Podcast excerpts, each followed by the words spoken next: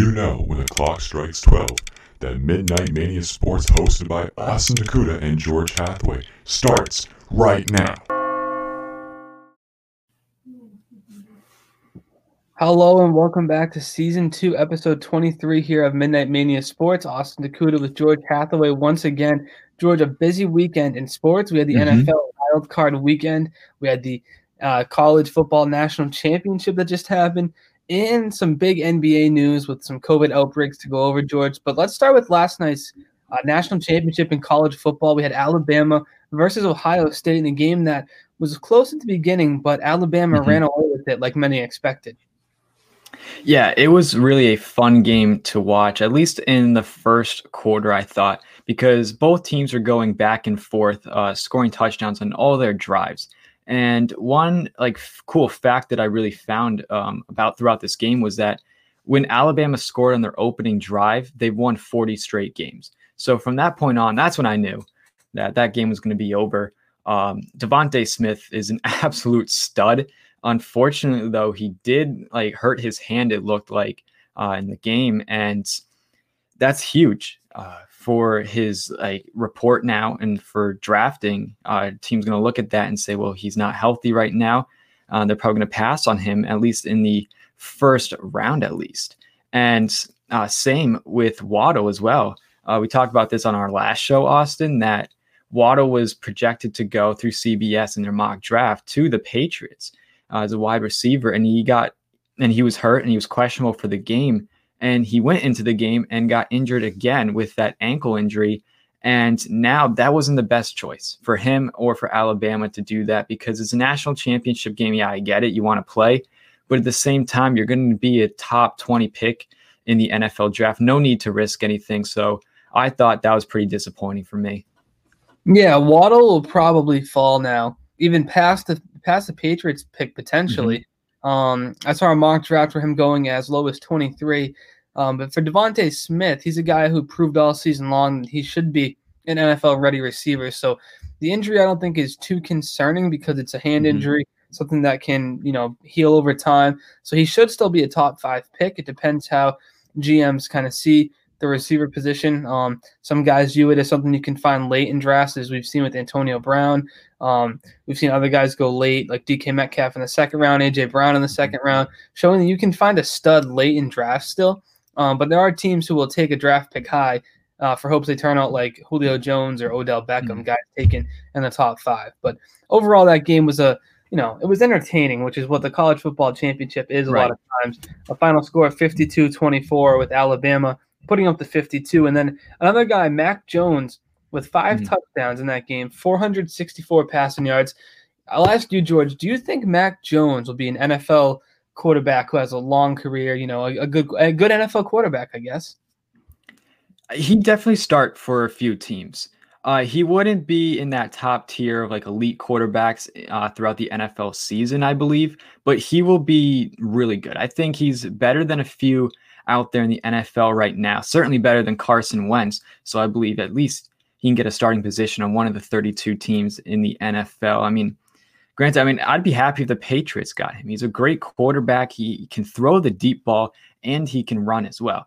And if the Patriots do get him, they just need the receivers around him to help out uh, Jones a little bit here and there. But I, I do believe that uh, Mac Jones, he's going to be a great quarterback in the NFL as long as he has a good uh, system around him and good weapons. Well, you mentioned the Eagles and Carson Wentz, so I guess that segues us over to some NFL news that happened with the Eagles firing Doug Pederson after five seasons. He was the coach that led them to the Super Bowl win over the Patriots back in 2017. Now, the relationship between Pederson, his head coach, and his quarterback, Carson Wentz, and the players uh, was said to have kind of diminished depending on who you ask. Um, he's a guy who is controversial in a lot of ways, as in, you know, he his play calling has been criticized, but overall, a lot of people think that the the issues in Philadelphia fall on Wentz and they fall on the general manager Howie Roseman. So, George, what is your thoughts on Doug Pederson getting fired by the Eagles? I'm glad he did. It was about time. I think after that uh, Super Bowl win in 2017, like you mentioned, everything just went downhill from there, even with Carson Wentz as well. And I think that it goes above uh, Doug Pederson, though. I think it's going to have to fall on the GM, Howie Roseman, who honestly shouldn't be in that position right now. He's not the best GM uh, in the NFL. And I think that there's better opportunities for other GMs to fill in and make a better team than what he did with the Eagles. And you can't really blame just Carson Wentz or Doug Pederson. So that's why I'm kind of putting it on the GM a little bit. But I think this was a little bit overdue. Uh, you definitely could have done it um, before the season started or even uh, throughout the season, like we saw with a few other coaches around the NFL getting fired midway through. But I mean, just look at the last game. They completely blew the game, and that kind of fell on Doug Pederson to bench uh, Jalen Hurts. And then that was kind of just like, was really bad there. And I thought that uh, Pederson isn't the best head coach for that job uh, with the Philadelphia Eagles, maybe somewhere else um, who because there's a lot of teams looking for a head coach right now, but I don't think he'll have a job by the start of the next season. Yeah, one of the spots rumored for Pederson was the New York Jets, but I, I think I have a I have a tough time seeing the Jets hire a guy who mm-hmm. struggled to develop a quarterback throughout the last few seasons in Carson Wentz. He didn't really get Wentz to where they wanted him. So, are you going to bring in a guy who had some issues with the quarterback where he came from um, and bring him try to work with Sam Darnold or whoever you draft. I don't know if I see that um, likely, but Pederson should land a job within the next two years, I think, because of that Super Bowl that he won. Um, mm-hmm. You know, a lot of coaches are still chasing that. But this weekend was wild card weekend as we saw teams try to push towards their Super Bowl hopes. Uh, let's start off first with the first game of the weekend, which was the Colts and the Bills. I thought Philip Rivers was going to have a poor game, but Rivers came out and helped his team compete. He missed some throws, but overall it was a competitive game, and the the, the Colts play calling may have been what cost them. Yeah, I thought really overall this game was back and forth, really fun to watch. And the Colts were a team throughout the season we talked about as a team that really is an underdog and they can come out of nowhere and really surprise a lot of people and teams on how well they can play. I mean, Philip Rivers, his uh, history in the playoffs is not the best. And I can see why, Austin, you chose that as your bold take because it was a good one because Philip Rivers isn't the best in the playoffs. And that's statistically proven. And we just kind of watch it with our own eyes. And that's what we've seen. But I thought, you know, the running game for the Colts was really good. They developed a lot, a lot of great plays off of that and great positioning. But I think, like you said, it was a lot of the play calling and that's what affected them long term. And for the Bills, this is really going to kind of haunt them a little bit because they almost lost to the Colts. And how are they going to do against the Baltimore Ravens and Lamar Jackson uh, this week? Yeah, like you said, the Bills are a team that you know they had a good regular season. They struggled a little bit last week, but overall they they're an offense that can score a lot of points. And I think the Ravens defense did a really, really good job in their win against the Titans. I mean, they held Derrick Henry to under 50 yards rushing. They contained him to 10 carries for 18 yards rushing uh, the beginning stages of that game. And that's the Titans' strong suit. So if you can find the best player on the other team and shut him down to have him have minimal impact, I mean, you're going to win a game, especially in the playoffs. Now, they did get bailed out by Lamar Jackson, 52 yards scrambled that some teams aren't going to allow. Like that won't happen against the Patriots. Um, that won't mm-hmm. happen against teams that are, you know, veteran coach defense. Now, Vrabel's a good coach, but something like that just happens. I think your team needs to be prepared a little bit better for the possibility of Lamar Jackson improvising. And I think the Bills will be better prepared because Josh Allen can do a little bit of that too. He can scramble. He can um, kind of get through the trenches and make something happen with his legs. So that should be a closer game. But yeah, the Ravens looked good, I thought. And then the game to cap off that night was the Washington football team versus the Tom Brady led Tampa Bay Buccaneers, which ended up being a somewhat close game. Taylor Heinicke kept them in play. And George, since then, I've been seeing a lot of rumors about Taylor Heinicke. Well, not rumors, but I would say uh, Patriots mm-hmm. fans mm-hmm. looking to have Taylor Heinicke be the next quarterback. Um, I don't know about starter, but maybe he'll be a backup here one day. Yeah, and the funny thing is, is Heinicke was on the practice squad for the Patriots, and they ended up cutting him.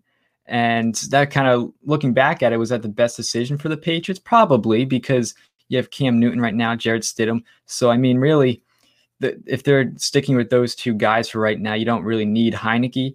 But he had a really good game, and it was really fun to watch him make a lot of these plays, especially up against the Tampa Bay Buccaneers because we've been raving about their defense. all season long how they're a great defensive team on top of their star, you know, powered offense. But I think that the football team they put up a good fight. And you know, one of the things I noticed throughout the game was that there's a few calls that really went towards Brady's way. And you know, as a Patriots fan for so long, Austin, you can agree with me on this, is like we've been blinded by how Brady on a few plays might have gotten bailed out here and there. And now kind of watching, I'm like, oh wow, maybe people were right on a few instances that, you know, the Patriots here and there, you know, had it, in their favor. So it was kind of interesting to watch Brady play for another team uh, in the playoffs, especially. But next week's game, I think, against the Saints is going to be really fun because, you know, Drew Brees, Tom Brady, a third time seeing each other in the play, um, you know, during the season. And I think it'll be fun because the Saints played, you know, really well.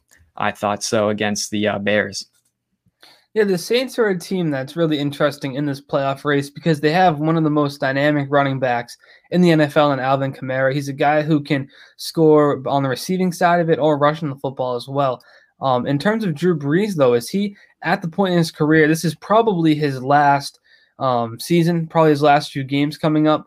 Um, but is he at the point where he can win you a playoff game? I'm not really convinced that Drew Brees is a guy who can come in and throw for 300 yards and three touchdowns to get you a win. Now, um, next week should be an interesting matchup between the Bucks and the Saints, George.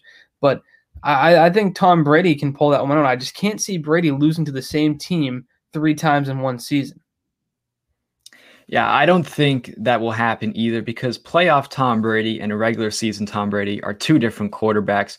Uh, we've seen it for the last 20 years and we're seeing it now with a different team, but it's still the same mentality that he has. And I think what's so interesting about uh, this game against uh, the Saints for Brady is that the how diverse the Saints are at the QB position. Uh, Drew Brees, who you know is a is an older style quarterback, stays in the pocket, doesn't scramble as much, and then you have someone like Taysom Hill who can do pretty much everything. So the Bucks are going to be on their toes on defense when Taysom Hill is just thrown into the game at quarterback because who knows what he's going to do next. He can either run the ball, throw the ball, or even catch it. And, you know, that's something we haven't seen in a quarterback in a long time, is what Taysom Hill is doing right now for the Saints. Yeah, and interestingly enough, when Taysom Hill goes in the game, usually good things happen. Usually it's a run um, that he can gain a few yards in, a, a, completion, a trick play. But he had a really rough game against the Bears. He threw that interception that his arm got hit on. He had a catch for a couple yards and scraped up his knees, and uh, wasn't wasn't a great performance. And one more thing about that Saints Bears game, George, did you see any part of the Nickelodeon broadcast at all for that game? Yes, I did. I th- honestly, I think I watched that more than I did the CBS just because it was so funny to watch because they're explaining football to you like you're an 8-year-old kid. And I think they did a they explained what a catch was better than most commentators would. They're like you got to actually have, you know, you have to hold the ball and you got to, you know, turn your body and have 2 feet in the ground uh, in order for that to be a catch. And I was like, yeah, this is a lot better than some NFL rules I've seen. I enjoyed it for a while, but then when they started explaining every aspect of the game, where you know it, it was just kind of getting old after a little bit. But I thought it was unique. It's a good. Uh, I thought it was a good thing. I thought kids liked it from what I saw on Twitter. Um, I think baseball should try something like that rather than, um, you know, the the no marketing that they do might help draw some younger audiences in. But on the other half of Wild Card Weekend on Sunday, we had some uh, a couple more games that were uh, competitive later in the day as well. Um, overall, I thought the weekend was pretty exciting. Um, the Seahawks and Rams game was surprising to many. Um, I think because partially you didn't expect really the Rams to win that game. You expected the Seahawks to win because the Rams were starting John Wolford, who then got injured and taken to a hospital, um, and then replaced by Jared Goff, who just had thumb surgery. So now you have the Rams moving on. Is there any chance the Rams go any further? Not at all. And if they do, it's going to be the defense carrying them. And that's what we saw against uh, the Seattle Seahawks was the Rams defense really stepped up in big moments when they needed to make plays the most. Uh, the defense was there, which really allowed the offense to not be on the field as much and kind of get some rest because you know they get interceptions or you know scoring drives uh, you know through defensive plays and I thought that the Rams defense was the best out of um, all aspects for uh, the Los Angeles Rams. And for the Seattle Seahawks, though, Russell Wilson didn't play as well as I thought he would have. You know, going into this game, the uh, Seattle Seahawks were 10 and 0 at home. And now, you know, they lost the game. And it kind of goes to show, though, that 12th man in Seattle is a huge impact uh, throughout, you know, their home games. And I was a little, di- but again, I was very disappointed with Russell Wilson and his performance. Um, you know, a screen pass and then that ended up being an interception. And, you know, that you don't see that too often. So I just thought Russell Wilson wasn't in his mindset mindset that he usually is. Yeah, and when you have DK Metcalf, Tyler Lockett, Russell Wilson, and Chris Carson on one offense, you'd you'd think you score some points, you know. Mm-hmm. And they just came out flat in that game, lost 30 to 20. Their defense has been a problem, yes, but you can't be throwing pick sixes in the playoff game, which was a big issue. But I think the game of the week, the game everyone's talking about, was the Sunday night game between the Cleveland Browns and the Pittsburgh Steelers, George. And you were right. You picked the Browns to win that game, was your bold take, and the Browns came through for you. And honestly, I was really impressed with what I saw from the Cleveland Browns. I mean, I was so happy. I still am. Just because like the Steelers team isn't, you know, the they were 11 and 4 heading into the game or um or what are they? 12 and 4 heading into the um this game and you know, one of the worst like 12 and 4 teams I think I've ever seen was um the Steelers team. And the Cleveland Browns barely practiced all week, didn't have a head coach you know, they're pretty much their backs were against the wall this entire game just because they weren't prepared against the Steelers team. And they came up out of nowhere. And Baker Mayfield had three touchdowns, and then Kareem Hunt had two. And I thought that Baker Mayfield pro- proved to a lot of people that, you know, he is legit. You know, this is a playoff game. Um, he hasn't been in the NFL playoffs before, and he really showed and shined um, against the Steelers. And for Ben Roethlisberger, he, I mean, even though he had he threw 68 passes, which is insane. I, we talked about this with uh, Justin Herbert, I believe, with how many passes he throws, and you know. These were crunch time. This is kind of like the when you're trailing, you got to throw that much. But still, he had 500 yards, four touchdowns, and four interceptions, which really isn't bad. But it's those four interceptions that really costed the Steelers that game. Yeah, and I well, we got to talk about how it started the week with Juju Smith-Schuster in the press conference, mm-hmm. kind of saying the Browns are the Browns, or the Browns will be the Browns, and you know yeah. that's just not what you do before a playoff game. That gives the Browns material to put on the whiteboard in the locker room and say, "Listen, nobody believes in us," and they come out and they absolutely roll you twenty-eight nothing to start the game. Um, you can't do that. Juju and then Chase mm-hmm. Claypool after the loss is on his Instagram saying that, you know, it's all right or what I forget what exactly the wording was, but it was, it was on TikTok. Of, yeah, it was on TikTok. and it was it was on the lines of kind of along the lines of it's all right. Um, you know, they're gonna get beat next week, which is like so you're okay with losing if the team that beat you loses next week. Really isn't the attitude you should have. Um, but yeah, Cleveland, I think they played well. There's some issues, you know, defensively. They allowed the Steelers back in the game, but you, you have to expect in a playoff game a team's going to fight, and like the Steelers didn't try to come back. Um, but I think with Kevin Stefanski possibly returning for their next game against the Chiefs, it brings the Browns a little closer. But I don't know if I can see the Browns beating Kansas City. Yeah, I'm gonna have to agree with you there. It's Kansas City, you know, reigning Super Bowl champs, Patrick Mahomes, uh, Tyreek Hill, Travis Kelce. I mean, those guys, I don't know how the Browns are really going to be able to guard all three of them at this high level that they're playing. I mean, yes, the Browns are going to have that momentum. So I think they're going to make it a really good game. Um, and I st- I'm still on the uh, Baker Mayfield like wagon here. I think he's going to have a good game and they're going to make it close. I think they're going to make it enjoyable to watch. Ah. I don't see the thing is with Cleveland and their running backs with Nick Chubb and Kareem Hunt, that duo is the best in the league pretty much. Mm-hmm. If they can come into this and realize what they have, like you can't get too cute with it. Basically, you can't come in right. and try to make Baker Mayfield beat the other team.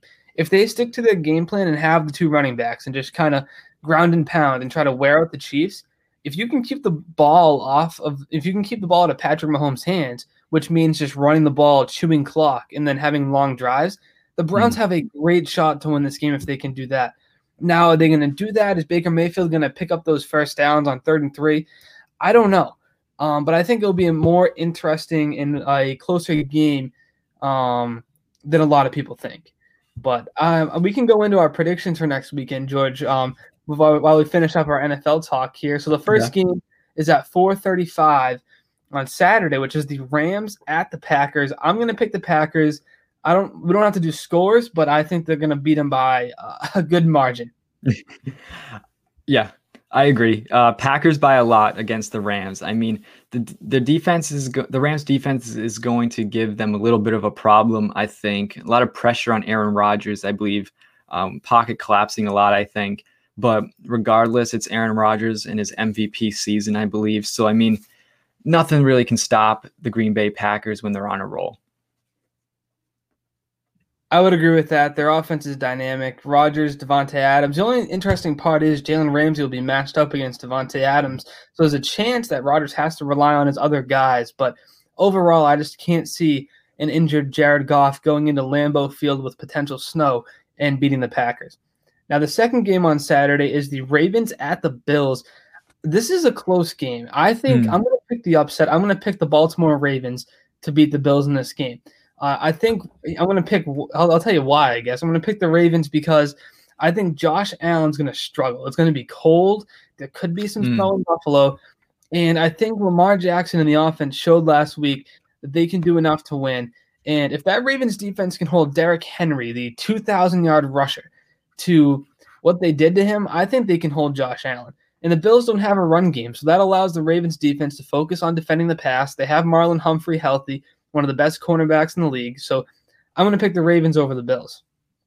Yeah, I can see that because they're going to be if it is this cold out um, in playoff weather in Buffalo, they're going to have to rely on the run game.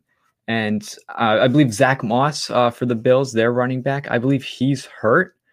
Um, if I saw that correctly, and right, so that right. might so that so that might affect uh, their run game and their produ- productivity. But I, am still picking with the Bills because you know they're my they're in the Super Bowl for me. Um, so I'm gonna have the Bills winning that game on Saturday night. That'll be a close one for sure. And then on Sunday at three o'clock, the Browns and the Chiefs. Now, I don't know if you're going to double down on your bold predictions here and go Browns again, but I have to. I got to go Chiefs. I think I said I think it'll be a close game. I'm not counting the Browns out. I just think uh, they're going to have to try to keep Mahomes off the field. We've seen it before with teams playing mm. Tom Brady. We've seen them try to run the ball, keep Brady off the field. Now Mahomes is the new. He's the new this generation's best quarterback, right? I don't. I'm avoiding saying a new Tom Brady. Yeah. he's he's this generation quarterback. So you got to keep him off the field. Uh, so I'm going to go Chiefs, but I think it will be a close game. I think it will be within a touchdown. You know, I'm going to full send it. I'm full sending it this week. I'm going Browns times two with the upset. Um, I think Baker Mayfield is gonna have a good 303 touchdown game. Wow. Um, yeah, I'm going all in. You know, I I got I have to here. Uh, I have all my faith in Baker Mayfield for this week. So Browns upsetting the Chiefs. So that's your bold take too? Is yeah, the Browns be... upsetting the Chiefs and Baker just has another day, huh? I believe in them. All right. I, I don't know why. They have the why. They do. They have the motivation, and I think if they can get Stefanski back, they have the game plan that can make it close. Like I said, I'm not counting them out. But the uh, the final game of the week is the Buccaneers Saints on Sunday night at 6:30.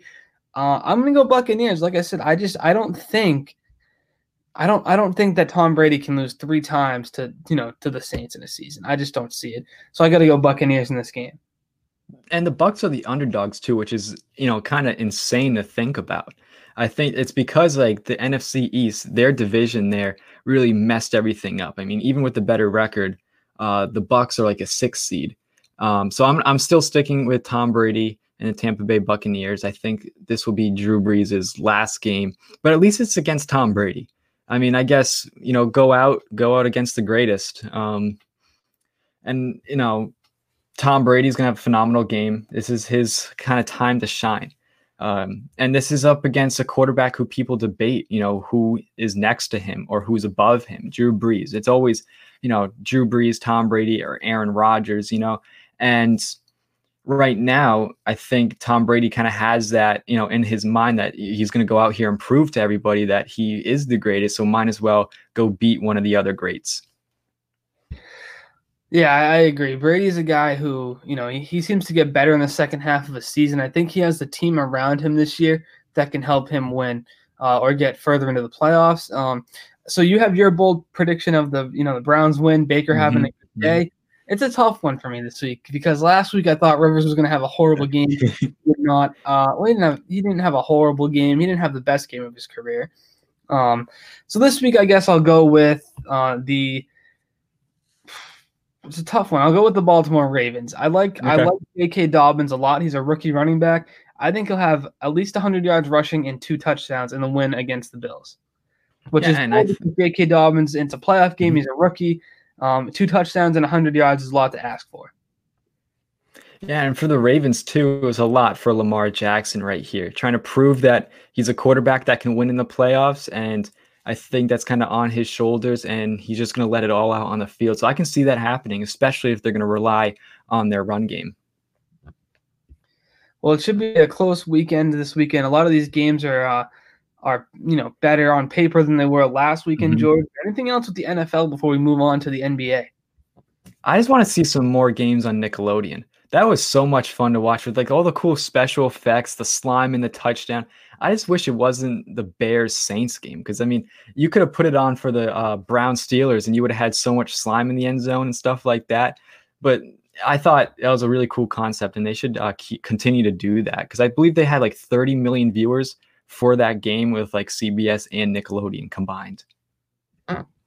That that's interesting. I think they will do um, some more Nickelodeon games, but it also is interesting that they chose a playoff game to kind of um, try this and launch the whole Nickelodeon mm-hmm. special. But I guess if you're going to do it, you just do it on a big scale. So I think it worked out overall. But um, you know, one league that definitely will not be on Nickelodeon this year is the NBA. Uh, so far, you know, the Celtics, for example, aren't on any TVs tonight as their game against the Bulls mm-hmm. uh, was postponed again due to COVID. The Celtics didn't play Sunday against the Heat. They didn't play today against the Bulls. Their game against the Magic also got canceled, which was scheduled for tomorrow. So there's mm-hmm. got to be, you know, that we know there's an outbreak. We know that at least seven Celtics or six Celtics had it, including Jayson Tatum. Um, but the game's getting canceled means that they don't have eight available players. So you got to think now an eighth Celtic is high risk or has COVID. Um, does the NBA stop the season? Do they go to a bubble? What's the, what's the plan here? Honestly, I think if they just took a two week um, break, that's like the most. That's like the least they could really do uh, right now. I mean, we pushed for the NFL to do this because it was probably the best bet. Um, but for the NBA, uh, they really been cracking down uh, as of today about what you know needs to happen in their protocols. Uh, two weeks, I think, would you know kind of like let everybody settle, um, just like a two week quarantine for everybody in the NBA. But for the Celtics, third straight game uh, that will be postponed out of the six uh, that I believe that I've counted this season uh, throughout the NBA. So Celtics have about half of those, which is insane. And hopefully that, you know, with maybe a two week pause, everything can kind of go back to normal. And, you know, they're to have, there, there's no high fiving anymore, only fist bumps and elbows. Um, I believe there's like warm ups are very restricted, no guests in hotels now. So it was, it's very, um, very tight with restrictions and what they can and can't do. And I think that's the right thing to do as of right now because um, you know with everything going on you know in our country with covid and everything it's that like the nba really just kind of needs this and i think uh, we need it as well yeah i think the players definitely won't agree to a bubble um, that's you know it could be 50 60 games if it were mm-hmm. happen soon um, and i don't also that they've said that the nba players won't jump the line to get the covid vaccine which means they're not going to you know because they're celebrities nba players right. going to get the vaccine before you and I or whoever is just you know not in you know tier one or tier two or however it's set up. Um, you know, I I just don't know if it's gonna work without them all having the vaccine because as much as you can keep putting regulations there, uh, and what happens when you know, um, say Jaylen Brown goes to a restaurant and on the off day and somebody has it and Jaylen Brown then has it and you know, he doesn't know, and then now the team has it again. Because as much as these guys are gonna, you know, keep their masks on on the bench or stay six feet apart, when they're, you know, there there are interactions in the locker room, I'm sure, but they're not gonna have their mask on. So I think there could be more outbreaks coming. We know that the Wizards have an issue, the Heat have mm-hmm. an issue. They only have eight available tonight. The Sixers have only eight available for most of their games. The Mavericks have had problems as well.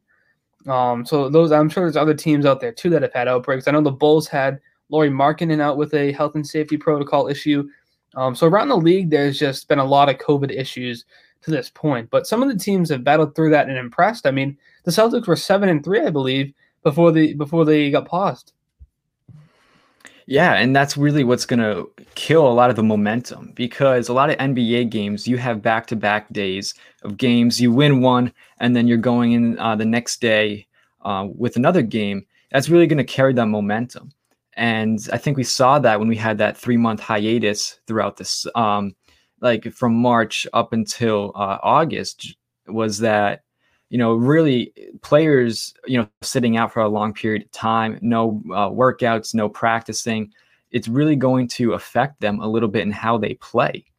Um, and I think that's if the Celtics, once they do come back fully healthy, it's it's going to take a few games to finally get in that full swing of things, practicing with each other, um, playing like real competitive five on five games. So, you know, these uh, games have been postponed for a lot of these teams it's really going to affect them, especially for a lot of the teams like the Sixers and Celtics who have really good records right now. You know, a team that I've also been impressed with uh, is the Chicago Bulls. Even though their mm. record doesn't necessarily reflect uh, reflect how well they've played, they're four and seven. They actually they've had a few close games on their West Coast trip that they had. They lost on Sunday to the Clippers by three points. They lost on I believe it was Saturday or Friday. Let me just double check. On Friday, the Bulls played the Lakers and lost by two points. So to the two playoff teams in the West, probably two of the top five seeds in the West, the Bulls lost by two and by three. So this is a young team that's competing. They didn't have Lauri Markkanen either in either of those games. Otto Porter was hurt as well. So and Thomas Satoransky, their backup point guard. So three of their key contributors have been injured, but Coby White has taken a step forward, averaging mm-hmm. 17 points, six assists, five rebounds. And Zach LaVine is having a heck of a season, but he's not getting attention for it, averaging 27 points, four assists, and five rebounds a game. So that Bulls team's been impressive to, to me. But George, your team, the New Orleans Pelicans, have struggled a bit. Um, yeah. They've had some ups and downs, but overall, I mean, are you disappointed with the start, the four and five start by the Pelicans? I'm not too disappointed because a lot of these games have been very close. Uh, the Pelicans defensively are one of the best teams. Um, you know, defensive rebounding and uh, points allowed per game, and I think they're playing really, really well. It's just their offense that's really been struggling. Um, you know, that kind of has to do with having Lonzo Ball shooting the ball, and I don't, I'm not too thrilled with that as much. Um, and even when they played the Charlotte Hornets, their last game before uh, yesterday's game was postponed against the Mavericks, was that uh, you know Lonzo Ball didn't have the best night. Uh, I was happy JJ Redick came back; he had a great game coming off the bench. And for the Pelicans, it's these bench players that are really going to make an impact because you can't have Zion and Steven Adams in the game down low, or even Eric Bledsoe. You're going to have to have JJ Redick come in uh, Kira Lewis, uh, and Jaxson Hayes as well. And that's not that's not the best option for the Pelicans right now. Is having um, Kira and Hayes come off for you. And I like Nickeil Alexander Walker. I think he's one of the better bench players, even JJ Redick. But it's just I think it's the bench because they got outscored 19 to 40 against the Thunder uh, two games ago, and then they finally did better against the uh, the Hornets, but they just couldn't hold out in the end. So I think this season is going to be filled with ups and downs for the Pelicans, but I still think they're going to make the playoffs. Yeah, they are a young team overall. They're still learning. I think the veterans Redick and Adams could help them along the way. Um, but it might honestly be beneficial for that team to switch up their lineup a little bit. I know Van Gundy likes to stick to things. He doesn't like to change things up too much mm-hmm. once he gets going, but it might be more beneficial if you have Lonzo come off the bench. I know he's playing 35 minutes a game or you know 30 plus minutes a game, but why not have Lonzo come off and play with the second unit and even start Alexander Walker, even though he only plays 15 minutes a game. Have him start like the Celtics do with Marcus Smart. You might sacrifice a guy in your starting lineup to have a, a guy come off and replace Bledsoe and um, Zion when they come off the floor, and you bring Lonzo in, have a spark with the bench unit. And then worst comes to worst. I mean, you can just play him down the stretch in the fourth quarter. Doesn't change your fourth quarter rotation, but it's an interesting start to the year. Jaxson Hayes, I thought was underwhelming so far. Mm-hmm. Um, I know you probably watch the Pelicans a little more closely, but from what I've seen, he hasn't developed into the big that they would have hoped. Um, but overall, it's been a it's been a fun start to the NBA season because we needed basketball uh, yes. back. The Knicks, too, another team we talked about how they're continuing to impress. I think you think the Knicks might be a playoff team. Uh, top 20 in the NBA. So, I mean, they'll probably be right on the outside of the playoffs, I believe. But I think they're playing like complete basketball together, something we haven't seen. And they're certainly, in my opinion, they might not be record wise, but uh, they're the best team in New York right now.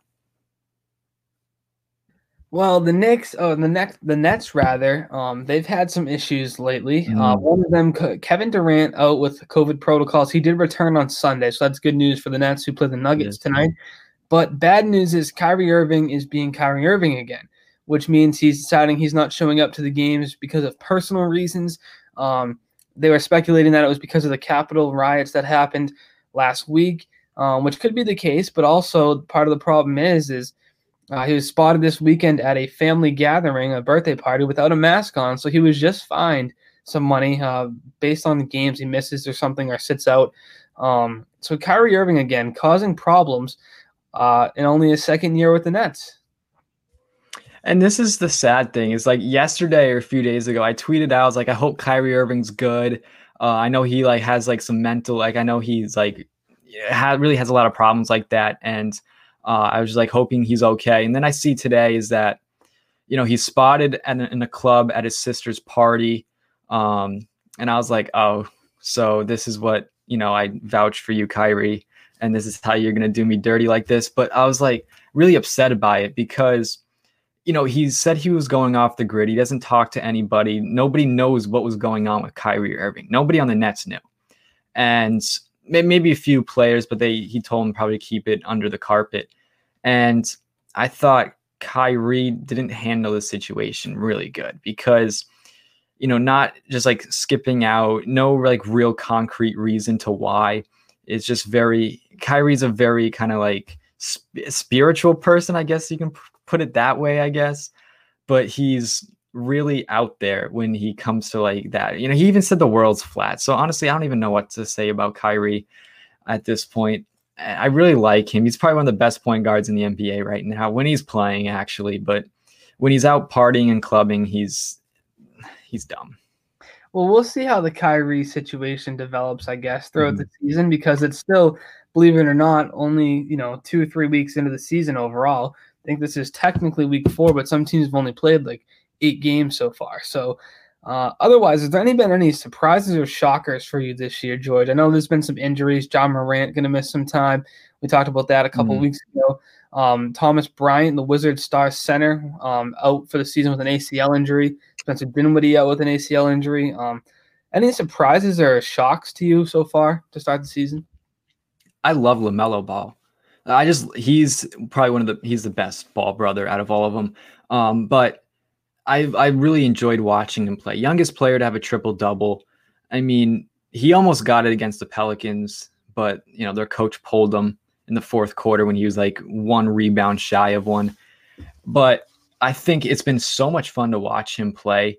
And he doesn't he should be a starter in my opinion, maybe give it a few games, but he's just been really enjoyable to watch. He's when he can get into the lane and he can take you one on one there, it's it's an automatic bucket for him because he's going to take it to the rack a very strong way too. He's just going to put like two dribbles, head down, and he's just going to go for a layup, or he's just going to go some up and under, some something crazy and acrobatic. I mean, this kid is phenomenal. I mean, we've watched him since high school when he was in Australia, and even now, it's just every time we've seen him play in the last like I don't know five, four or five years, it's just been phenomenal, and he's improved every single year. Yeah, he's surprised me a little bit. His, his shooting is coming together. He has some mm-hmm. inconsistent nights, but he's overall becoming a better shooter every game, which is good. I think he actually will be a very good NBA player now that we're finally getting to see him play and compete every night. He can obviously pass, he can uh, rebound, um, and the shooting's going to come. That's the thing is it's going to continue to develop, which is good. Um, but hopefully he can kind of be a little bit better than his older brothers who um, you know, LiAngelo not on the team, but Lonzo has been a solid rotational player. Mm-hmm. But I think, you know, the Hornets are hoping LaMelo is more than a rotational player for them for a long time, which is, you know, when he's off to the start at just 19 years old, you think that that's definitely possible. Um, and one other thing I want to mention too on that Hornets team is Gordon Hayward off to a really good start with them. I have really mixed mm-hmm. feelings about Hayward. Um, he had 34 points again last night, averaging 22.5 points, four assists, and 5.2 rebounds. I think Hayward is a great player on poor teams. You put him on a good team with good players around him. He's not. He just didn't like. He didn't play good. Where was this last year? Like, exactly. I don't understand. He had the shots. I watched mm-hmm. him just clank a bunch of shots, not be explosive. All of a sudden, you put him on a small market team with bad players, and the guy's an all star again. So I'm not it's, it's weird. Fault the Celtics. I'm not going to fault Jayson Tatum, Jaylen Brown because you look at it now, and guys like Payton Pritchard are contributing. Rob Williams taking a step forward. So they they didn't hold back Hayward. I don't think. I just I think he's a, a really good top dog on poor teams, basically. Yeah, he's he's been playing really good, which is weird because we we don't we haven't seen this when he was in Boston. Um, when he was with the Utah Jazz, he played really well and that's the reason why the Celtics gave him so much money. But you know, I, I think I criticized him for getting a lot of money and Michael Jordan as well. But still, I think it's a lot. But at the same time, I, I do believe that he deserves some of it because he has been playing really well. I'm just hoping it's not a fluke and this is kind of like going to stick because he's a great player. Um, and like you said, he's he's good on bad teams, kind of like the Utah Jazz years ago when he was first on that team. And speaking of players um, playing bad, Pascal Siakam. I mean, the Raptors are two and seven. This is the team last year that the Celtics took to seven games, and we are now watching them lose pretty much every single game except for two. It, it really shows you how important Serge Ibaka was to that team. Mm-hmm. Yeah, Marc Gasol was there last year too, but Gasol didn't have as much of a role. He was kind of older, and you can see that with the Lakers this year. But Ibaka was the glue that held the team together. Now Siakam is forced to play um, interior defense sometimes, and he's showing he can. And then in terms of offense, you have Kyle Lowry is getting older. He had one point against the Warriors heading into the fourth quarter the other night before he exploded for 16 in the fourth. He's not consistent. Um, Fred VanVleet's really good, I think. I think he's very talented, but they're lacking. I mean, Chris Boucher's young, their center. He doesn't really, I don't know if he understands defense uh, as much as Ibaka did. But yeah, they're just two and seven. I don't know if anybody would have said that the Raptors would be two and seven to start the year. And Siakam's just having poor games. He's having arguments with his coach, and mm-hmm. he's just really been detrimental to the team. Yeah, honestly, I never was on that Siakam train because I I think he did good um, a few times. I think he really stood out in the uh, finals for me. And then after that, I think I just had a feeling he's just gonna be like a one one year guy where we just kind of saw one good year, and then after that, it was just nothing. So as long as Siakam can prove something, I mean, he did have 25 points in a lot in a loss to the Warriors, uh, but still, he's he missed two game winners in the last two games. I mean, if you if you didn't see him, all he did was pretty much one time what he do a spin move, missed, and then the other time he like pulled up, and then uh, I, I, believe uh, Draymond was watching the ball go up in the air and he just knew it was over because he put his hands up as like after, once they won. So I mean, it's just Siakam. He's I don't know. He's not the best player on this Raptors team. I'm st- I'm gonna give it to Fred Fred VanVleet or Kyle Lowry is one of the better players on the Raptors team because Siakam isn't really proving that right now. Yeah, the Raptors need to turn it around quick. I, and I don't think the, I mean the problem's not the coaching. Nick Nurse won you a championship. Um, mm-hmm. I think it's just a lack of depth and lack of um, defense that that team has. You had a team they allowed 74 points in the first half against the Sacramento Kings the other night, and then ended up winning the game, which shows you how good their offense is, but also how poor your defense is to allow 74 points and a half. Um, but that's something you can improve with the right players, I think, and over time. So I wouldn't panic on the Raptors. I just think Siakam's clearly shown where he he's not a superstar, he's not a number one. Where guys mm-hmm. like Jayson Tatum, Jaylen Brown have taken a step forward this year and shown that. So that's been the biggest takeaway, I think, in, in comparison to that Raptors team. Um, but one more thing too is the Lakers at eight and three this year have been off to a pretty solid start. And what what's insane to me is LeBron James in what his 18th year or 17th season is averaging yeah. 24, 7, and 8. I mean, how can anybody possibly play that long and still average that in those insane numbers? I mean, he has to be. I mean, I'm not going to say he's better than Michael Jordan, but if he can get another championship, I think he will be. Interesting.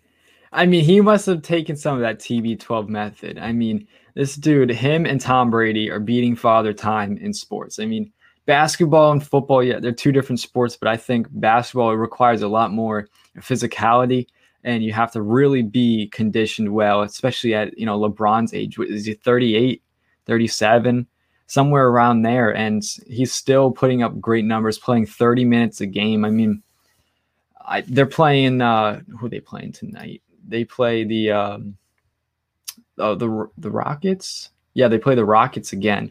And I think you know, watching LeBron play, you're, you're just kind of watching and you're like, wow, you know, this is, we're witnessing greatness right in front of us. I mean, this is what probably our parents felt awesome when they're watching Michael Jordan and, you know, so on and so forth. You can keep going back. But I mean, just watching LeBron James play is absolutely phenomenal. Uh, I love watching him play.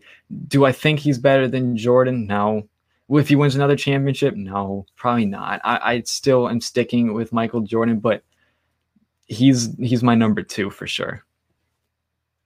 Yeah, it's definitely impressive for somebody to be, you know, that good for that long. I don't we'll never see it, I don't think again. Um, I mean, with LeBron coming out of high school as well, you got to realize that mm-hmm. he's been he didn't have to go to college and put in a couple years, but those seasons were seasons where he played 70 games a year in the in the NBA. So um, LeBron's a guy who's been doing it for a while. He'll probably continue to and get those Lakers into the playoffs. But um, before we wrap things up here in mid- on Midnight Mania Sports, I think we should go over MLB talk for a minute. Uh, mm-hmm. Uh, again, it's slow, just like baseball games. The MLB offseason uh, just kind of moves along at 20 miles an hour. Um, and I guess we had some news today or last night, really, and they announced it at like midnight. The White Sox signed closer Liam Hendriks to a three-year deal worth 54 million. Hendriks is a guy who is 31 years old, right? He's been the best reliever in baseball over the last two years. Statistically, he had a, a 1.78 ERA um, in 2020, and he had a really dominant year the year before. But I, it's 54 million over three years, right? I mean, that's just to me a lot of money to shell out to a closer. Now, no offense to Liam Hendriks, but he's not exactly 27 years old either. And he's and he I just I just can't see them giving that much money to a closer. Mm-hmm. Um, but he is he's going to help them lock down the bullpen this year for the White Sox. But in the future, I, I can't see him being worth you know 18 million or 17 million, whatever it is a year, for th- those three years. I think I really like the White Sox. I think this addition of Hendriks is really going to help them out a little bit, especially as a reliever, because you know relievers in baseball can be very important in these um, close game situations, uh, ninth inning, eighth inning, kind of close games, and that's when you, I think Hendriks shines the best is when it's in those crunch time scenarios. And the White Sox, I like them. I thought they're going to be a good team last year. Um, but and I still believe that they're going to be a good team again this year. I think if as long as they keep having off-season additions, kind of like you know like someone like Hendriks to that caliber that can really put them over the edge.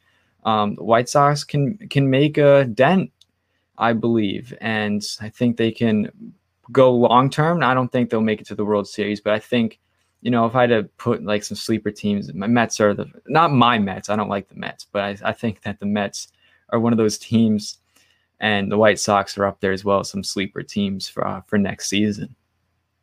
Yeah, the White Sox are only going to get better too, which is is the big part of that. They have Luis Robert, one of the high, most highly touted prospects now, guy who gets to play half a season. So I guess rookies kind of. Um, he was he was in the running for rookie of the year, but a guy who has five tool potential. People, you know, immediately as you see a guy who can hit homers, play defense, and steal bases, the Mike Trout comparisons show up. But he is a guy who has pop and speed. So he's a guy who can help the White Sox really um, fight for the playoffs like they did last year, and honestly, probably make it to the uh, ALCS. So I like the White Sox a lot. I like the Mets a lot too. They're doing a lot of good things, but it's going to come down to that pitching staff staying healthy. The Phillies are kind of sitting quiet a little bit. Mm-hmm. Uh, haven't done much besides the addition of Jose Alvarado. Um, they're looking at Andrew Benintendi, which I thought was interesting. Uh, they're looking at a swap with the Red Sox that might include uh, former 2016 number one overall pick Mickey Moniak, who hasn't developed into the number one pick they would have hoped for. Um, but Andrew Benintendi on the market by the Red Sox is interesting because he's a guy who was thought to be close to untradeable about two and a half seasons ago.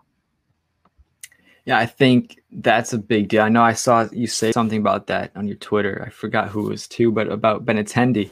And I I really liked him as a player. He's made some great plays. I remember um, I think it was a few years ago against the uh, the Astros when he made that great diving catch.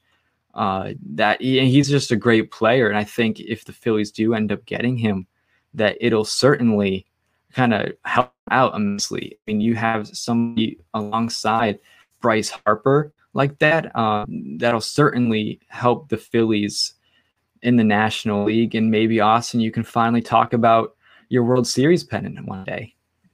See, they won a World Series in 2008, but I don't remember it. But the thing is, I can't look at the roster the way it is now and say, yeah, they're going to win the World Series because they're not. They don't even have JT Realmuto. He's still a free agent. George Springer is still a free agent. So uh, we will definitely keep you updated on if anything happens besides closer signing um, in the MLB offseason here on Midnight Mania Sports. George, any closing remarks for this week's episode?